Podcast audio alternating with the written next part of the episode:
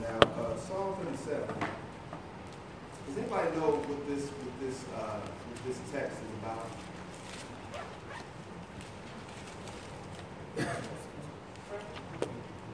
What was that? Fretting. That is part of it. Anyone else? Trusting the Lord. Trusting the Lord. When we look at Psalm 37, Psalm 37 is about the security of the righteous and the insecurity of the wicked.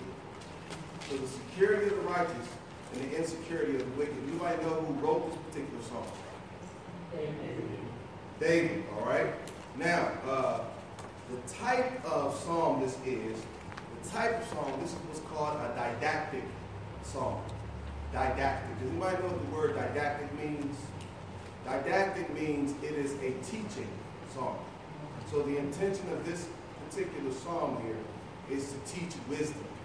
And it's teaching wisdom in contrast with Psalm 36. Because Psalm 36 talks about the reality of evil. How evil exists in this world. And even when we sometimes sing that song, Father Alone, and it says, you know, while others about us, never more wicked, they seem to be living a blessed life, though they're in the wrong. Well, see, that causes a certain type of tension. Well, 37 is set up to ease that tension by letting you know some things, that no matter what the wicked seem to be doing or triumphing at or anything, that they are temporary, their joy is brief, and they will come to an end. All right, so now this psalm here is a didactic. It is a didactic, which is which comes from a Greek word didactē, which means to teach. All right, so this is teaching, a teaching psalm. Now, something else about this psalm, it is what's called an alphabetical acrostic. It's an acrostic, and what that means is when you look at the psalm, it starts with the first verse. Every other verse begins with the succeeding letter of the Hebrew alphabet. Verse 1, take for instance, begins with Aleph. And then verse 3 begins with Beth. And then verse 4, Gimel, and etc. And it goes this way throughout the whole, because what it is, it's poetic in nature. So it's set up like a poem. And in a sense, that's the way, and everybody knows about David. He was one who was a musician, and he was a poet at heart. And so then it alternates back and forth, and elaborates some of the problems of 36 and how the teaching in 37 meets those contrasts of teaching. And then what we see, now there are at least 4 exceptions, though, to what I just said. You know, the alternating verses, there's 4 exceptions. Verse 8 doesn't do it. Verse 21 doesn't do it. Verse 20, the latter part of 28 does not do it. And 39. Now, a key verse in Psalm 37 is somebody read brother. Bruford, if you read Psalm 37, verse 9, please. For evildoers shall be cut off. For those that wait upon the Lord, they shall inherit the earth. All right, so it says, now when you read that, Brother Bruford, what does it say to you immediately? That you're an evildoer, you'll be cut off from God. Right. Right, so now what should that do for you as one who is striving to live for God? Examine myself to see if I'm in line with God. That, and should it give you a certain kind of peace? Yeah. Why? God knows in Christ all peace. Right? So when you are trying to live a peaceful existence on the job or at home or anywhere, and you find yourself being challenged or being attacked by those, sometimes there's that one on the job or wherever, it's going to just keep coming at you, right? Well, instead of engaging with them necessarily, Scripture lets you know that if they are an evildoer, meaning one who has made a lifestyle of this, one who is like the one here in Psalm 36, I'm going to read it real quick just to give you the comparison and let you know exactly or mean. It says his sin whispers to the wicked deep within their hearts, and they have no fear of God at all. In their blind conceit, they cannot see how wicked they are. They really are. Everything they say is crooked and deceitful. They refuse to act wisely or do good. They lie awake at night, hatching sinful plots. Their actions are never good. They make no attempt to turn from evil. That's the wicked. That's the evildoer right there. There's your definition. So if there are those who are on the job or whoever in your life who are attacking you in that way, the psalmist tells you right now that they are going to be cut off. Sometimes we are tempted to engage with them, battle with them, go back and forth with them. But in reality, you find peace in God knowing that they will be cut off if they continue in that path. All right? And so then we see here that something else about the psalm, as I said, it teaches wisdom. And the psalmist wants to answer a question, and essentially, why do the wicked prosper and the righteous suffer? And we see that because this is what's happening as they look around and they see all of this that is taking place. Now, something else you want to take note. David wrote this psalm when he was in his old age. David was old by the time he wrote this. He was old. He had lived a full life. We see it in verse 25. Somebody read verse 25 of Psalm 37. I have been young, now am old. Yet have I not seen the righteous forsaken, nor the seed begging bread. All right, now what I want you to see there is, I've been young, now I am old. And David is talking about what he has seen. That's important. What he has seen in life concerning the righteous and the wicked. So it's important that you underline that part, seen. So just like we look at Ecclesiastes, and his father, Solomon, was looking back. His son Solomon was looking back on his life and recounting and saying, here is the whole sum of the matter is to fear God and keep his commandments as the whole duty of man. You have David, sir, doing it right here in the whole life. And you know David was a king. He had everything at his hand. He was a man after God's own heart. He had a full life, and he's looking back, and he's saying, I've seen, and through this full life and experience, I've seen this about the righteous, and I've seen this about the wicked. That the righteous will prosper. The wicked, though they seem as if they're prospering, they will fail. And it's important to bear that in mind. And now he's encouraging. If anybody has read this psalm, what do you think he's encouraging the righteous to do? Be patient. Wait on the Lord. What else? What? There it is. To have faith, to trust the Lord. To trust in the Lord and also not worry about the success of the wicked. Now, what does that look like when we worry about the success of the wicked? What does it look like? What does it sound like? It sounds like they are going to fall after them. They have it all. They have it all. Yes, Nico. Yeah, I was going to say something similar. You look at them, what they have, how they got it, and then you say, well, if they did it, then I can do it.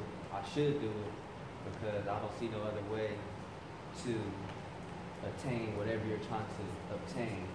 Yeah. So that even though what they're doing might be in direct conflict with God's will, you'll say, well, you know, God, I understand. I have to make a living. I have to do this. I have to do that. That's true. That's true. Yes. Now, notice what she's saying there. That's important because by looking at the success of the wicked and by keeping your eyes on it, it can cause jealousy to be born, cause envy to be born, right? But we know that Hebrews 13:5 says something else. He said, don't worry about what they have. The Lord, he won't turn on you. He won't leave you. He won't forsake you so that you can know man can't do anything to you. But it's very important to understand from the psalm here, from the psalm, that is saying that even though they may seem successful, their success is short-lived. It's short-lived. It is not real. Remember, Satan also blesses and those who do his bidding. So he's reminding the righteous, and you have maybe in the margin of your Bible, you write there that the wicked is short-lived. And ultimately, they're going to be cut off, right? And then there's a similarity between this psalm and to one of the proverbs. In Proverbs 24, verse 19, let's go over there and read that. Proverbs 24, verse 19. And someone else get Proverbs 15, verse 16.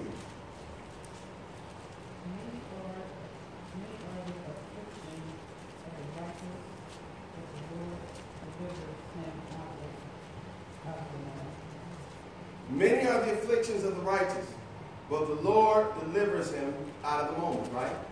What does it say in Proverbs 15, verse 16?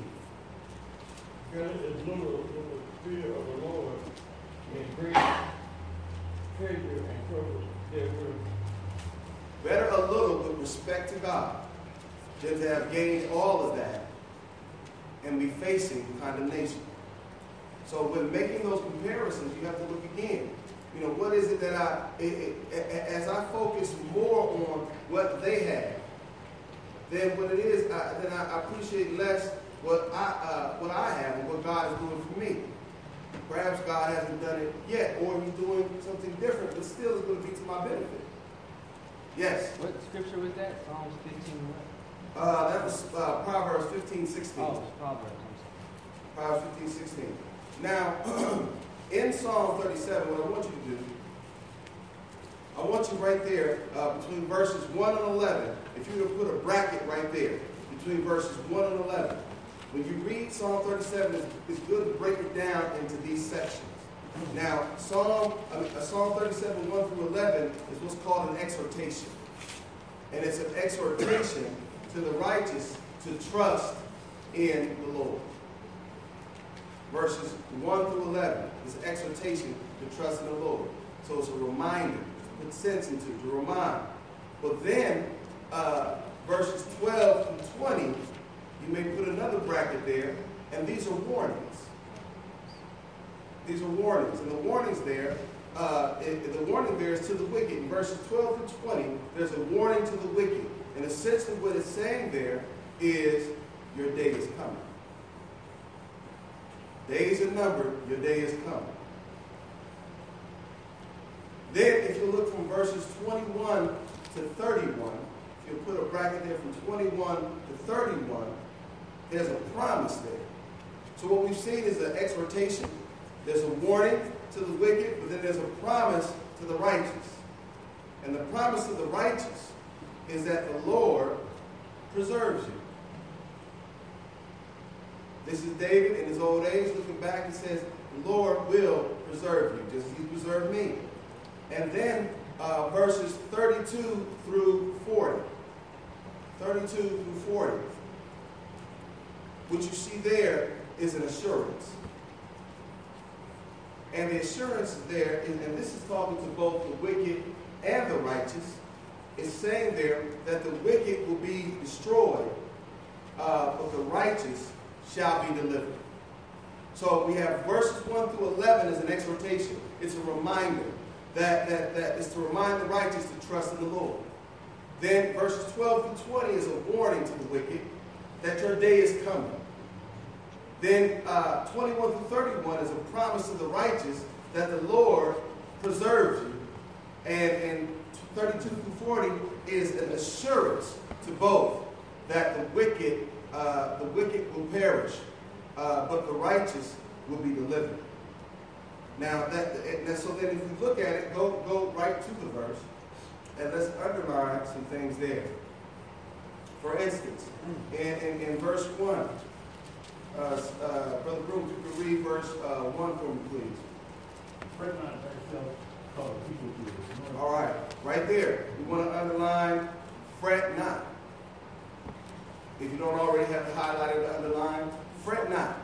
Don't worry. Don't worry. But then it says, because of evildoers, go on and read. But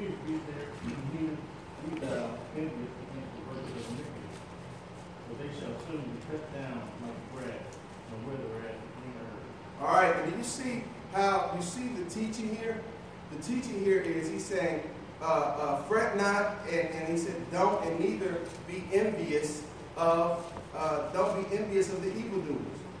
Don't be envious against them in their unrighteousness, for they will soon be, they'll be soon cut down like grass. Now, if you skip to verse 3 for me, so I'm not supposed to worry, and I'm not supposed to get jealous or envy or covet what they have. Then what am I to do, Lord? Read verse 3. Trust in the Lord, and do good. So shalt thou dwell in the land, and verily thou shalt be fed. Now let's look at that verse 3, Brother Brown. Now, the person, so you will say, all right, I'm not supposed to be worried about what they're doing. I'm not supposed to be caught up in evildoers. Then, because some people have been so used to being envious and coveting and looking to the right, to the left, rather than focusing on the Lord, when they take their focus off God, then they'll wonder, they'll be lost. This is what I've always done. So what else am I supposed to do? And the teaching here of the psalmist, he says what, Brother Rome, would you say? Verse 3. Do good, so thou shalt dwell in the land, and verily thou shalt be fed. Now the first thing you want to do in verse 3, you want to trust in the Lord. Now, what you're doing there, you're replacing trust in whom? So you're replacing trust in self. You're exchanging that for trust in the Lord. Right? So then now, once you make that exchange, he's also teaching here that now, once you've made that exchange, now use it to do good. Right? Now, use your energy and your time to do good. Use the teaching and the wisdom of God to do good. Then, he's saying this, as you do good, it says to dwell in the land. Dwell in the land. Now, what do you think that means, to dwell in the land?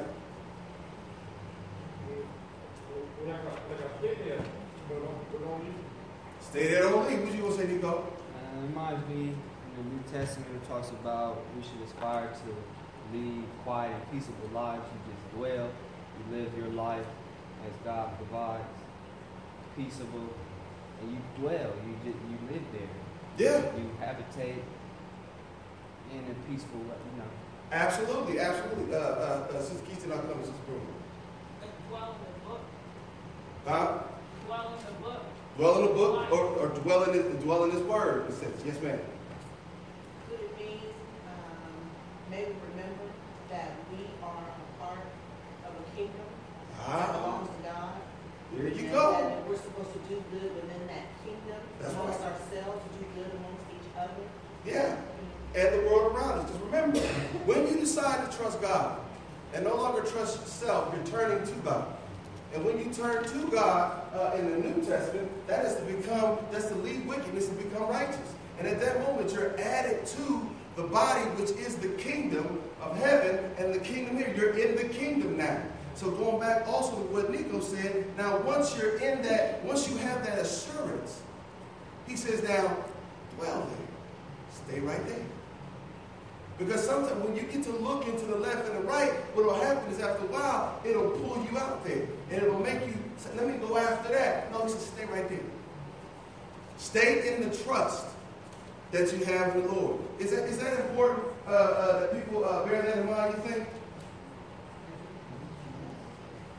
Because see, if you dwell, because he says, trust in Jehovah, do good, dwell in the land, and feed on his faithfulness. Now what? So the thing is, if I'm going to do good, and I'm going to dwell in his land, dwell in his word, the assurance and promise of his word, then he says, well, if I'm just standing, you know how people, when you say wait on the Lord, they feel like if I'm waiting on the Lord, then I'm not doing nothing. No, that's more than a notion. Because that takes disciplining yourself, training yourself, getting yourself to stay still, getting your mind right. And he says, while you're doing that, guess what? It's going to take some energy. It's going to take some spiritual energy. It's going to take some focus. So he says, in order to rejuvenate yourself, he says, feed on his faithfulness. Yes, ma'am. It's just like that song, there's much to do, there's work on every hand. That's right. There are things for us to do, and that keeps our focus on the task at hand versus what's going on in the world. There you go. Right? Now, we're supposed to see the realities of the world, but not be caught up in them. Because we have a job, and our job is to live as those who acknowledge the Lord, that light shines and lets them know that there's another way. But if we're acting like the world, thinking like the world, and fretting like the world, then the world is in complete chaos. Because there's no answer. There's no way to ease this. Right? So he says, stay there and feed on God's faithfulness. Meaning, God's going to stay right there. He's going to keep feeding. He's going to keep providing. He's going to keep doing for those who remain in him. So in that time, you're not going to starve. You're not going to go without. You're not going to be forsaken at all. He says, and see, the thing is, some of us don't get a chance to feed on his faithfulness because we don't stay around long enough for him to be faithful. Situations get tight and difficult, and then you know we're all over the place trying to create some kind of comfort. But stay right there. Right? Yes, sir.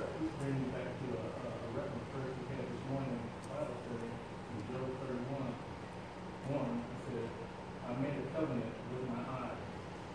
By him shall I think upon my name. And we bring out to that Job had remembered that he made a covenant with God. Mm-hmm. And just like the prophet was saying, we need to remember that we can king. Mm-hmm. We shouldn't be like it's saying on left or right. Yeah. Yeah, that's Joshua chapter 1. So again, I made a promise to him, he made a promise to me. Now he's not going to forget his promise to me. I'm the one who gets shaky on my end. So I need to stay right here, feed on his faithfulness, because he's always going to be faithful. But when you start to stray, the funny thing, when you start to stray from God, then you start to accuse God.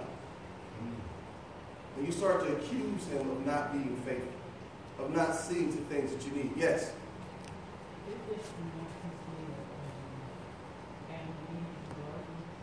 Mm-hmm.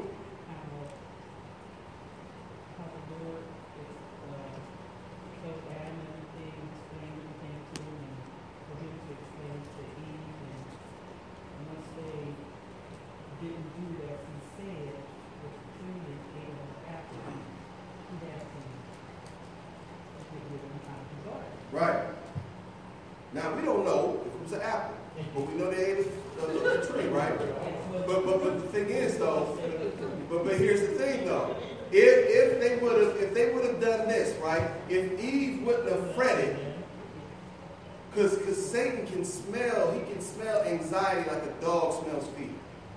Mm-hmm. And the thing is, he'll slip right in there. So if she wouldn't have been fretting or a concern or worried like that, then she could have done nothing. Then what? Stayed right there in the lane. They could have dwelled right there and kept feeding on God's faithfulness. Right? But they let those eyes take them away. Now, verse 4 says, delight thyself also in Jehovah, and he will give you the desires of your heart. So now, delight, meaning, now, you don't stay there out of drudgery.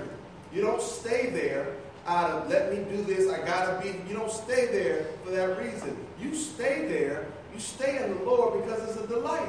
Because when you start to feed on him, you see the richness, the goodness that's in him, the beauty that's there.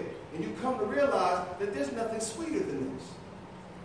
So then you delight yourself in the Lord. So the more you stay, the more you dwell, the more you feed, the more you give yourself over. This is what the psalmist learned, right? And then he says, when you give thee, he'll give you desires of your heart. We talked about this before. The more you remain in God, the more the two of you become one.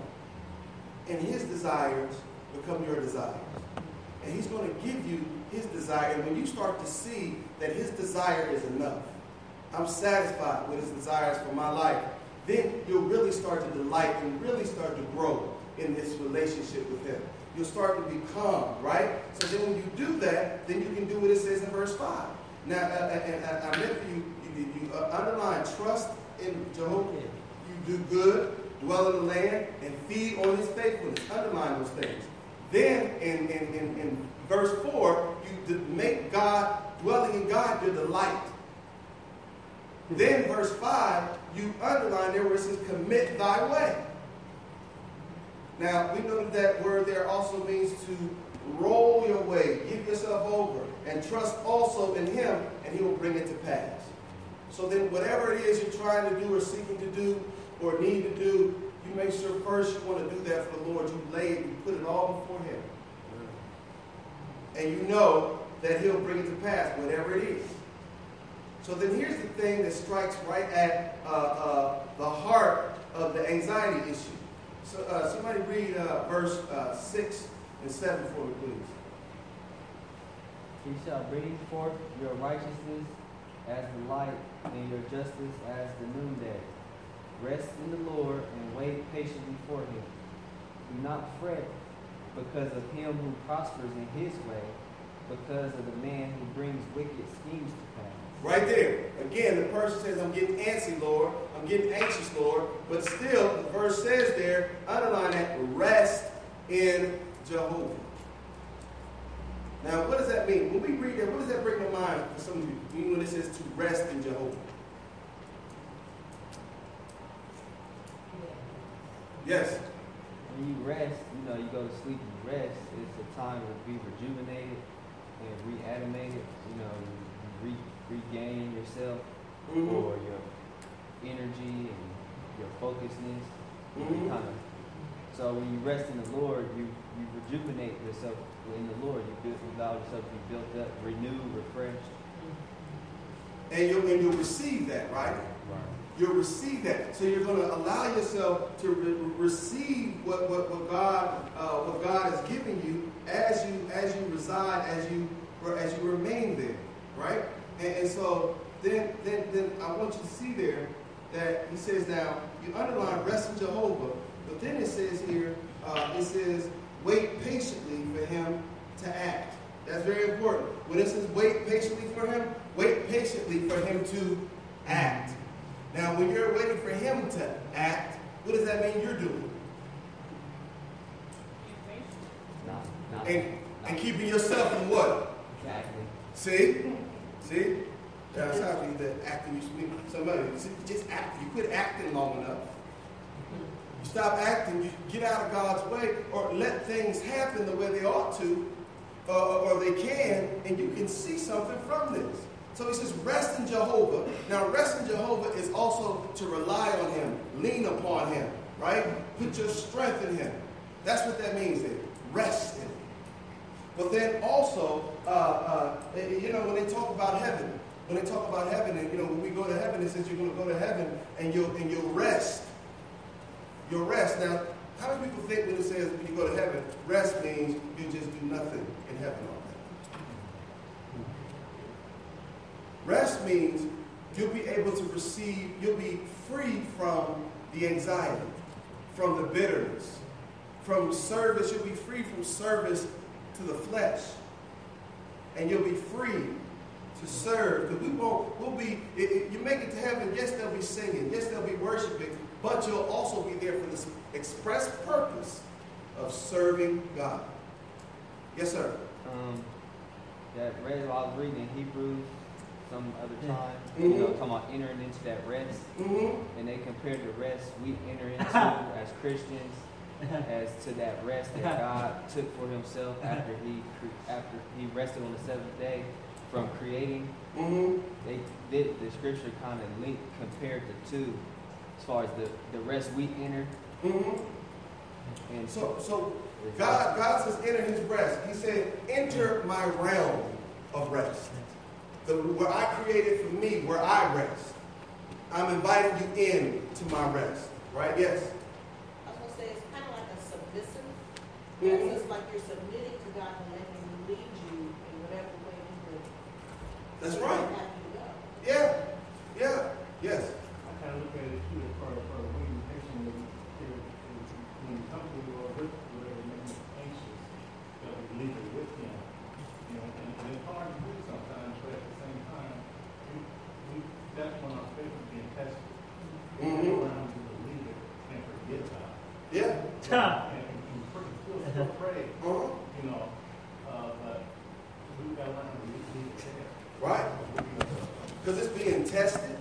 And it's also being purified. You know, you're growing stronger, see? So again, when you come into that rest, it's saying, I've come here to leave this with him, right? And I'm allowing him to take this off of me completely. And I'm going to trust him to keep that with him. So guess what? When I'm not being anxious and got all these things going through my mind, then my mind can be focused on serving him. And his service to God is always beneficial to us. It's always. So that's what I'll be able to do. Even now, in our existence right now, we can have that kind of rest if we truly turn these things over and know that God, he's not just sitting there idle. Know that he is acting on every request that you've made, that I've made. He is acting on all of them. So if he's acting on all of these requests, then what need is there for me to jump in and act? You understand that? For those who just came in, we're in Psalm 37, doing a little Q&A right here. So, anybody know an example? Yes, ma'am. So I was going to say, basically, you're being at peace. Yeah, beautiful. Yeah. Because if you think back, Cherie, if you think back even in your own life, there were times when you weren't so patient, right? She said, and there were times when you would look around and you would listen and be a little too quiet and when it came to the things you asked God about. And you jump up and have to do something, right? Now, when you jump up and do something, how did that usually work out? It's all bad. It's all bad. And you know what? It takes strength to admit that too. It takes humility to admit when I jumped up to do stuff, I didn't do nothing but mess it up. Mm-hmm. Right? Yes, ma'am. How do you distinguish the difference between jumping up and doing something on your own and jumping up and doing something as a stepping out of faith type thing? Well, the thing is, when you're waiting for God to act, you got to. In prayer and in study, you're looking for the opportunities that he's going to set before you. Now, the opportunities that he's going to set before you are always things, and we've talked about this, these are always things that are going to draw you closer to him and help you to be more faithful to him. You have to really look at the situation and balance them honestly. You got to look at also, you got to look at your motives. When I do whatever I'm about to do, am I doing this because I'm trying to quiet this anxiety in me? I'm feeling real nervous, you know, like you know what I'm saying? Fix it up. She Miss Fix It. She always quick to fix something, right? But the thing is, she has to ask herself, did I ask the Lord about it? Did I give the Lord? Did I give over to the Lord? Now, have I waited on the Lord to move on? And again, you'll know when the Lord is moving because this peace. There's a peace that will come over you. There's a peace. You'll see things falling together in ways that you never would have imagined. That's because you stopped long enough to let him do something. Some of us, we just don't stop long enough. And it can be and that's why some of us haven't come to really appreciate the companionship of God. Because we haven't given him enough time to be what we need, and we're always focused on other stuff we think we want versus learning to be patient. Wait for him to act. Wait for him to act and to do that. Does that make sense?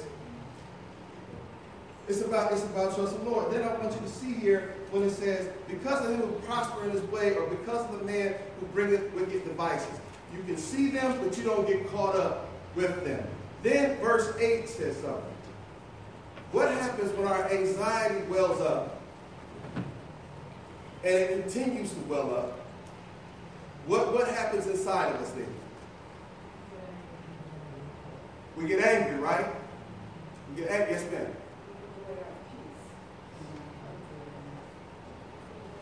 She said we start to give away our peace and we give away our comfort. Because we're becoming so frustrated. And the frustration now, remember, we're supposed to be feeding on his faithfulness, aren't we? We're supposed to be dwelling and feeding on the faithfulness. But then I stop feeding on his faithfulness, and then I start to focus on what? Remember, when we stray, then we start to accuse God, don't we? And sometimes we'll accuse him of being what? Yes, unfaithful. We'll start to feed on unfaithfulness. So the thing, so I get frustrated, and my anger will well up, and then I get. So he says, listen, while you're waiting, and this is the answer to you see these evil things, all these situations. He says, cease from anger. This morning when you heard me say, you don't have to be caught up in the one if a person is wrong. I mean, no, we don't sit and tolerate evil. Yes, you speak to evil, but you don't have to get caught up in every situation because why? God has a way of making sure that truth will be seen. Truth will be known. So you don't have to engage every situation to make sure. Because sometimes a person, like we see with the evildoer in Psalm 36, they're too blind to see.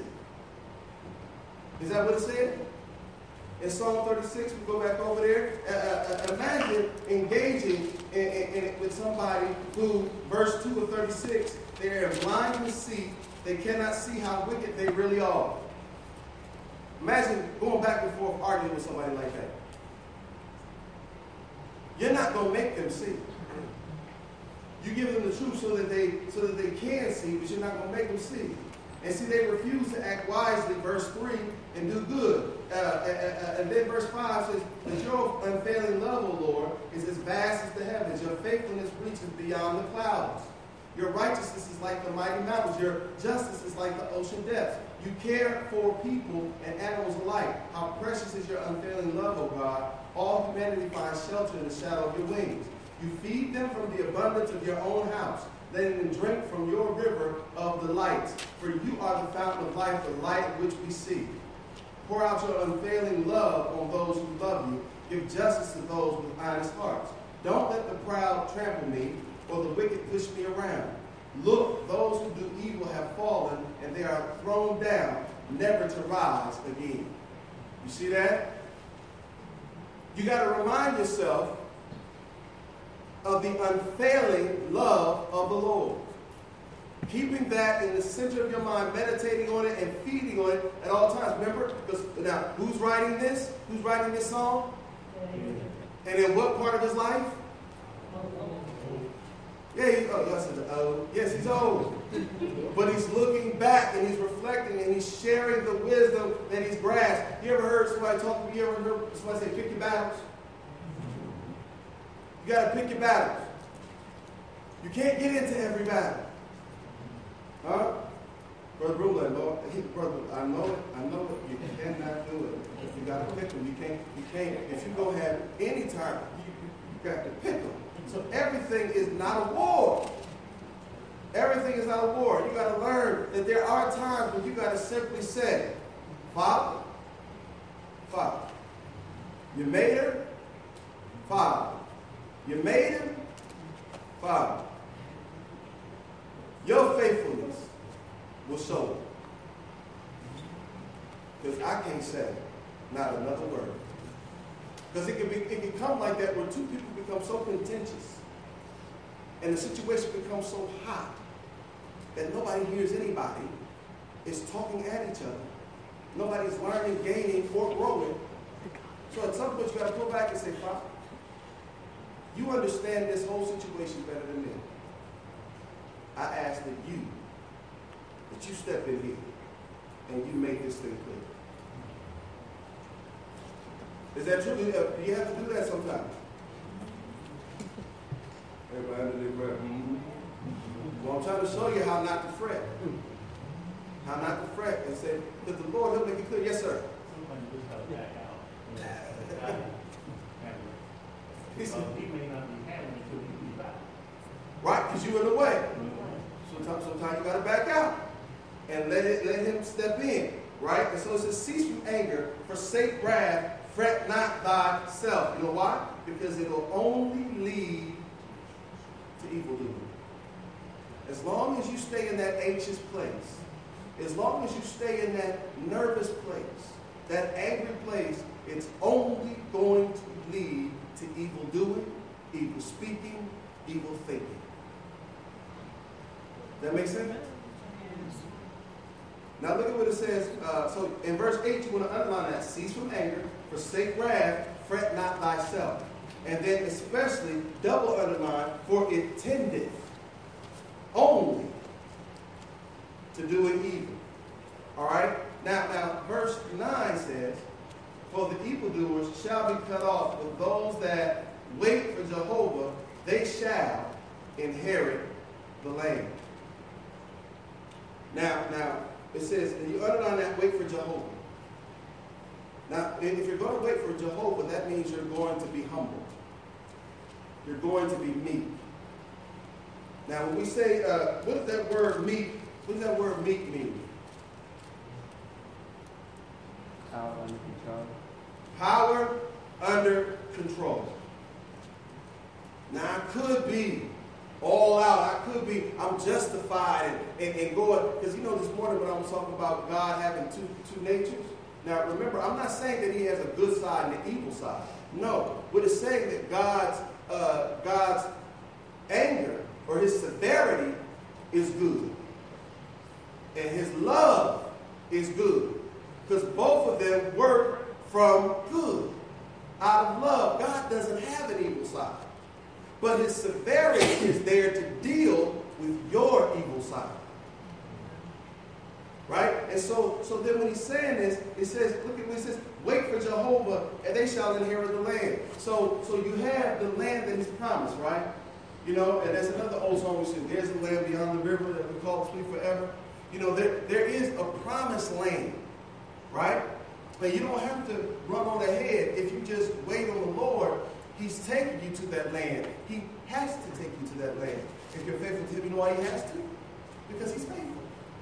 And if he has said, I will take you to that land, if you'll listen to me, then he's going to do exactly that. But you've got to trust him. So that's just not when we're talking about heaven. It's also talking about in situations in our lives where he wants to lead us to a more blessed existence, a more peaceful existence. He wants to show us true prosperity. He's saying, just wait humbly on me. Don't exert your strength. Don't use that to continue to bring yourself under control. Bring yourself under control in submission to God with your anger. Because your anger makes you want to use your might, doesn't it?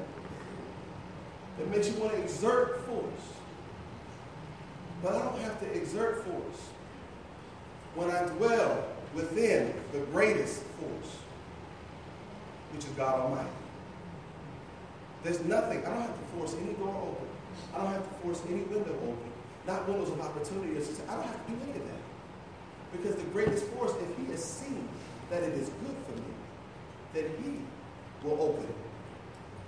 Now, the question is, will I be there when he opens the door? Will I be there when he opens the window? Will I be ready to move when he says move? No, if you're not waiting on him. Now, stepping out on faith, like Sister Pam says, stepping out on faith is stepping out on things that you know as you learn, those things that are that represent the Lord, that are leading you in faithfulness to him. Because sometimes you got to sit down and look at a situation, you got to pray about it, right? You've got to say, Lord, from what you know about me, which is everything, and looking at this circumstance, this situation, is this best for me? And Lord, whatever you decide, whatever your answer is, I'll accept it. Because I trust you more than I trust myself. And that's a strong statement for somebody who's been used to trusting themselves. Is that right? And don't we know some? We know David. David was good for trusting himself at times, wasn't he? And when you look at David's life, every time he trusted himself, what did he get? Trouble. Like when he counted his soldiers, remember that? God said, don't count the soldiers, just go. He said, well, I just want to be sure. And even the man he told to go count, he said, you don't want to do that. Because didn't I say go kill? No, God wanted you to move by faith. And he ended up in a bad situation. And notice what David said in that situation. He says, God says, which way do you want to deal with this situation? He says, Lord, please don't put me in the hands of me. If I must be punished, if I must be corrected, you do it. But don't let them have it. So we have to be careful and trust in God and not being caught up in what man is doing. Now, just a few things. Justin, if you read Psalm 37, verse 11 for me. But the humble will inherit the land and will delight himself in abundance and prosperity. Now, notice what he says there. The humble or the lowly will possess the land and they will live in peace and prosperity. Because the Lord, he is the author of peace. And those who will trust him, he promises them an inheritance. Now, when it says inheritance, that inheritance is linked to a future. Right? Jesus directly quotes this in Matthew 5:5, where he says, in part, he says, blessed are the meek, for they shall inherit the earth. Right? In Jesus' words, and we see it also in Isaiah 49, verse 8, and 57, verse 13. So when we look at that, see, how does the world teach us to go about gaining prosperity? Yes, ma'am. Mm-hmm. So there's the 401(k)s and the pensions and the option ones. Mm-hmm. Save. Mm-hmm. Right, and knowing that, listen, you don't have to rush ahead like that. You take it in stride, and you take and you don't rush it, Dave. But you be easy. Consider each thing, each step of the way. Yes, ma'am. I tell you to come to. I always say on the infomercials, come to this seminar and you will learn how to get properties and blah, blah, blah. But what it really is give me your money and I'll give you a little bit and you won't have anything else after that. So that's in Psalm 30, I want you to look at something when Jesus says inherit the earth. When he says inherit the earth, it doesn't refer to only a future time. Matter of fact, when Jesus is saying it, really what he's speaking about is when the righteous, they will come. It doesn't refer to a future time when the righteous will come back and live in paradise. You got to be careful with that because the premillennialists will teach that what it means is it talks about a time when Jesus is going to come back and he's going to set up this earth, his kingdom on earth, and then we'll have a peaceful existence. That's not what that's talking about there. It's not what it's talking about at all. Matter of fact, Jehovah's Witnesses teach that as well. What it does refer to is the peaceful living of the righteous Israelite on earth in David's day. Remember when we interpret Scripture, you've got to interpret it in their day, and then you draw a lesson for today. So David, he's saying, you will inherit the earth, meaning you're going to have peace right now. And so it tells us that if we'll trust the Lord and be humble in all that we say and do, we can have peace right now. Not as those Israelites, but we are those who are grafted in spiritually. So we can have the peace right now. And they will inherit the land because guess what? They will be, here's the thing, you'll have that peace because God has rescued you from the wicked. And the wicked have been cut off. So from all the schemes of the wicked, God is steadily rescuing you from the wicked, and he's cutting them off. And so therefore, by being godly, you're going to have this long life. You can have a long life of peace in the land that God has promised. So right now, you can have peace. You don't have to be constantly dwelling in anxiety. Matter of in Psalm 37, verse 12. Somebody read that for me, please. The wicked plots against the just and gnashes at him with his teeth. The Lord laughs at him, for he sees that his day is coming. Now, what I want you to see here is this is not talking about a future, we're talking about right now. So when you look at also from that perspective, 11 and 12. It says, note this now, see this, that the righteous are inheriting the land at the same time that the wicked are among them. So this is not talking about a time when all the wicked have been flushed out, but while the wicked are right here, right now, and you see this in verses 18 through 20, right now, these things are happening simultaneously. Not some future time or after Judgment Day or when the righteous are separated. Right now, as you are among the wicked, you will be blessed as they are being cut off. Right now. Anybody have a thought about that? Yes, ma'am. I was just listening to conversations at work. You know, people are fretting about what's going on in our government today, how they feel like they're trying to take everything away from us. Mm-hmm. You know, and in my mind, you know, I'm like, you know, I'm not worried about it.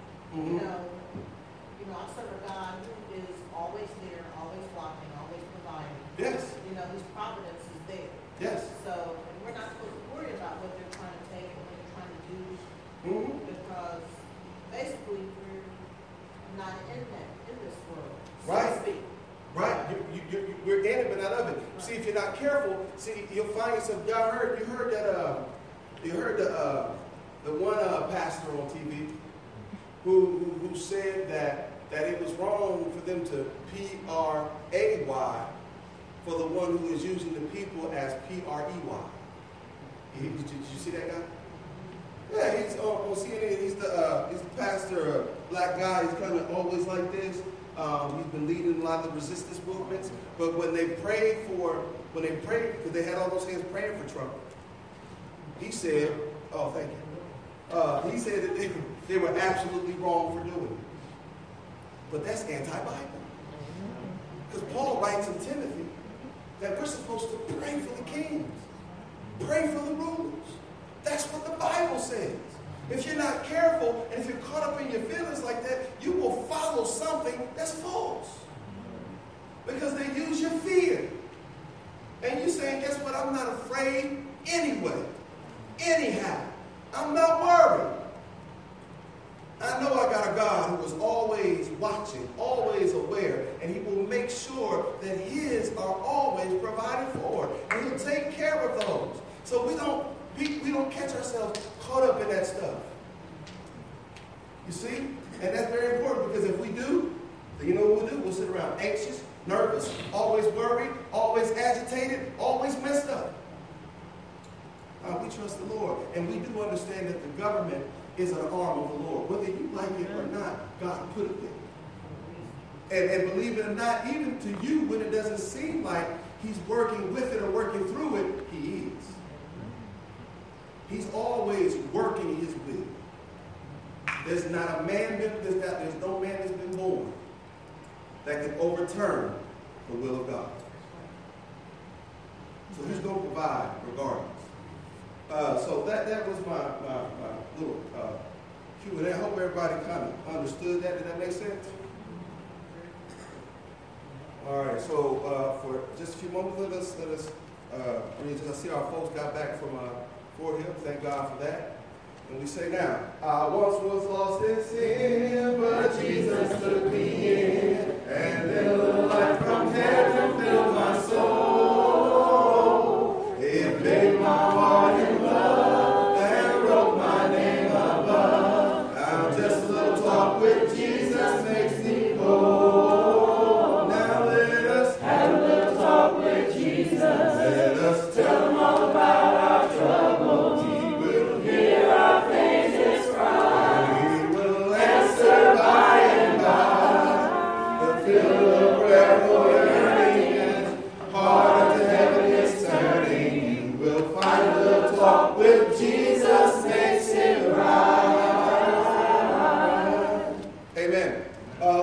Revelation 22, verses 3 through 4. It says, the throne of God and the Lamb will be in the city, and His servants will serve Him, and they will see His face, and His name will be on their foreheads.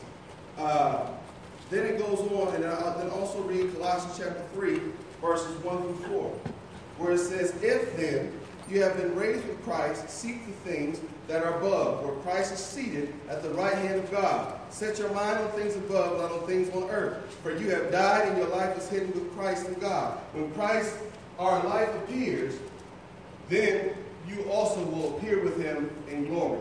What I want to talk about for just a few moments is six things that we'll enjoy in heaven. Six things that we'll enjoy in heaven. The first thing is the highest glory. The highest glory is the first thing we will enjoy in heaven. That God has planned this place for us. It's his very best. It's the dwelling place of God. And when we get there, we'll dwell in the highest heaven, in the greatest glory. We'll be in the greatest place, period. It's above all. Then the next thing we'll enjoy in heaven is eternal life. The Bible says in Isaiah 57, verse 15, it says, "The high and lofty one who inhabits eternity, whose name is holy." So what does that mean? We're going to inhabit eternity. We'll live in eternity when we make it to heaven. And it ought to be a very humbling thought when we think about it, that once we get there, we'll never have to leave again. Right? And then Revelation 22, verse 5 says, and night will be no more. They will need no light of lamp or sun, for the Lord God will be their light, and they will reign forever and ever. Now, understand this too. Oftentimes premillennialists, they write this and say that you will reign forever. And they talk about this literal reign. But when it talks about reigning, it's not talking about reigning over people. It's talking about reigning over self. You accomplish through God control over self and self-desire. That's how you were able to get there, by depending on the power of God. So they will reign over themselves forever. And then it says, because in Romans 6:23, the wages of sin is death, but the gift of God is eternal life in Christ Jesus our Lord. So Christ promises everlasting life to those who are going to faithfully follow him. See, so some people don't even see it, but it's reigning. See, in order for you to be faithful to God, you have to gain control over self through the power of God. Something else that we'll enjoy in heaven is angelic company. Being in the company of the angels. Right? Now, the Bible says that there are angels who sometimes we can entertain angels and not even know it. But see, when we get to heaven, you will actually know it, because you'll actually see them. We'll be in the company of them. In Revelation chapter 5, verse 11, it says, "Then I looked and I heard around the throne, and the living creatures and the elders and the voices of many angels, numbering myriads of myriads and thousands." Now imagine that. What that will look like, to see thousands and thousands of angels just flying around. Myriad upon myriad, thousands. And I'm talking about, because see, we don't talk enough about heaven like we ought to. And heaven ought to be the goal and the object of the faithful. Huh? It need to be, I want to get to heaven. Huh? If you never think about it, you need to think about it. Getting to heaven, getting to glory. Huh? Where I can sit in his presence. But again, don't think you get up there and you just going to lay around. Don't even think you're going to get there and just walk around. I feel like to walk around heaven all day. There's stuff still to do. Because what you do, you make yourself, I'm open, I'm available to serve. Whatever God wants me to do, I'll do. And believe me, honey, if you make it there, whatever, if it's just to sweep the back streets of glory, I'll do that. Because I'm just that glad to be here. What else will we enjoy? Victory songs. Bible says in Revelation 5, verse 9, and they sang a new song. Bible tells us that John, he saw this great multitude and the saved who had endured the tribulation throughout life, and they had come together and they were worshiping before Jesus the Lamb, and they were singing together. Revelation chapter 7, verse 9 through 11, they were singing a new song. Well, why was the song new? It's a song that appreciates and celebrates the new place. The new dwelling. We have a new home. So there's a new song to sing. to show our appreciation for it. And we'll sing these victory songs. In Revelation 7, verse 9, it says, of all nations, tribes, and people, and tongues, to be before the throne of God and serve him day and night in his temple, singing praises to him over and over again. Now, if you have a problem, because sometimes people have a problem singing now, we sing because, partly because God commanded us to sing. We sing also because we sing out of gratitude and appreciation for what he's done. So what are you going to do if you have a problem singing down here? And he's going to expect you to sing up there. We should be sitting here as if we have nothing to sing about. We have so much to sing about and be thankful for. Something else that we'll enjoy in heaven is the end of all sorrow. The Bible says in Revelation 7, verse 17 and 21, verse 4, it says, and God shall wipe away every tear from their eyes. There will be no more death, no more sorrow, no crying, no more pain. But you know what else there'll be? There'll be no more evildoers, but there'll be no more evildoing. Imagine being there where there is no prideful, no arrogance, no conceit. There's no arguing. There's no fussing. There's no fighting. There's no stressing. There's no I'm right, you're right. There's none of that. Could you imagine being someplace like that forever? Because y'all, we're supposed to be like that now. But did you know that? We're supposed to be like that right now. Your will be done on earth as it is in heaven. It's supposed to be like that now. But up there, there's nobody trying to undermine you. There's no backbiting. There's none of that. There's none of that burst of anger and terror at one another. None of that will exist. Huh? And if you know, like I know, when you go through those things have an effect on your body and your mind. They wear you down. They make you tired. To the point where when you don't want to even deal with, talk to anybody, because you're so worn down all the time from constantly fussing and constantly fighting and constantly just being at odds with others all the time. But in heaven, there'll be no more of that. We'll all be at rest, too busy doing what God would have us to do. Too busy looking at those streets of transparent gold. Too busy, right? Because what we ought to do right now, we ought to be too busy focusing on the author and finisher of our faith, which is Jesus. We ought to be so busy focusing on him that the only thing we ought to be fighting about or contending for is the faith. And then something else. So we'll be in a place where there and no more sorrows, y'all. You hear me? The end of all sorrow. I don't have to be upset no more. I don't have to cry anymore. No more crying. Because should a tear start to fall, God will be right there. When it says that he'll wipe the tears from your eyes, that means from comfort. There'll be so much comfort and consolation there. There'll be no room for sorrow. Then something else, there'll be the end. No more evildoers, like I just said in Revelation 21, verse 8. As for the cowardly, the faithless, the detestable, the murderers, the sexually immoral, the sorcerers, the idolaters, all liars, the proportion will be in the lake that burns with fire and sulfur, which is the second death. This is why they can't go to heaven. Because they get there, they can't do nothing but mess it up. Right? Revelation 21, verse 27 says, there shall by no means enter anything that defiles or causes abomination or a lie, but only those who are written in the Lamb's book of life. Revelation 22, verse 15. Outside are dogs and sorcerers, fornicators and murderers and idolaters and whoever loves and practices a lie. See, this for the folk, you know, people who argue about, I hate liars. I can't stand liars.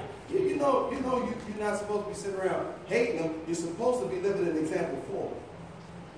Because you know the end of those who love lying. They're not going to make it. Huh? So you should. So instead, there should be compassion and say, "If you want to get in, that's not the way to go." Revelation 21, verse 25: "Its gates shall not be shut at all, and by day there is no, night there." Guess what? The gates will never be shut. See, the gates of heaven will never be shut. Shut up. There's no evil coming in. But, you know, and the gates of heaven stand open right now. You know why? Because the gates are open to everyone.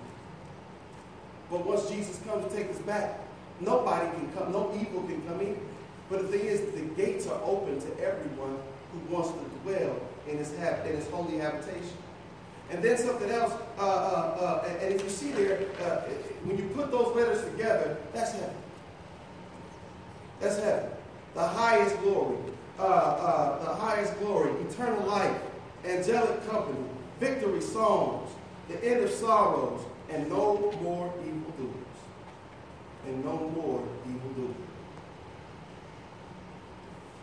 That makes sense to anybody? Yeah. I'm not talking about, not that people always talk about no more paying bills and all that. Yeah, okay, that would be nice. But I'm talking about, you're like, you know what? That was great because it just won't be no more paying no bills. No more bill collectors. But even deeper than that, my soul and my mind can finally be at rest. Huh? There's no more, I don't have to build any more emotional walls. See, I don't have to build them now. But see, there'll be no reason for me to build them in heaven because there's nobody attacking. Huh? There'll be no more laying down and depression and all that. It'll be wonderful. And then some people try to bring those questions. Well, what about if so-and-so doesn't make it? What about so-and-so won't make it? Well, always listen, if you make it, you'll be just that glad. Not that you're being cold, but you're too busy wondering, now, how did you get up in here? Huh? All I'm saying is, I'm glad that, because I heard of this place called heaven. And I know for many, many reasons, I don't belong there. But because of His Son, I can get in there. And I want to get in. I want to go to heaven. And you know that we are citizens of that kingdom right now. So guess what, church? We ought to be living right now as if we're already there. Did you know that? Yeah, we ought to be living right now because we are kingdom dwellers. Our mindset should be just like, because in heaven, you'll be able to look over there and there's the throne. And there's no sunshine in heaven because it all comes from the throne of God. Are you kidding me? See, He's right there. So, but see, we miss it because in heaven, He's right there. But how come on earth, He's nowhere to be seen or found? No, on earth, He's still just right there. Right? So we ought to be living like that right now. Peaceful existence, not wrestling for control, relationships, wrestling for control, friendships, wrestling for control, conversations, and just circumstances, not wrestling for, no, because we know who has control over those things. So let me not be filled with wrath or anxiety or anger. Let me not always just be caught up in my feelings. Let me just trust in You. Let me just give it over to Him. Let me be better rather than bitter. Because if anybody has a right to be bitter, Jesus sure enough has that right. But you can't find any bitterness anywhere in His bitterness. We've got to be just like Jesus. Does that make sense, y'all? Huh? And know that Satan is trying to push your buttons. You know that, Sheree. You know, because they know buttons to push, and Satan will come and push those buttons, whether it be through your children, through family, or whatever. They're going to push those buttons, right? But when those buttons get pushed, they have to learn that those buttons aren't connected to anything anymore. What you thought those buttons were connected to, they're not even connected to anything. You push them, you get no response. Because I'm letting God handle all these things. I don't have time for that anymore. So let us be better, y'all. Fret not. Because there's a place called heaven. There's a place called heaven. And I don't think, I know I want to get there. I know I want to get there. And I know that he doesn't owe me anything. But he's kind enough to allow me the opportunity. So because he wrote my name in the Lamb's Book of Life, because he wrote my name there, I wanted to stay there.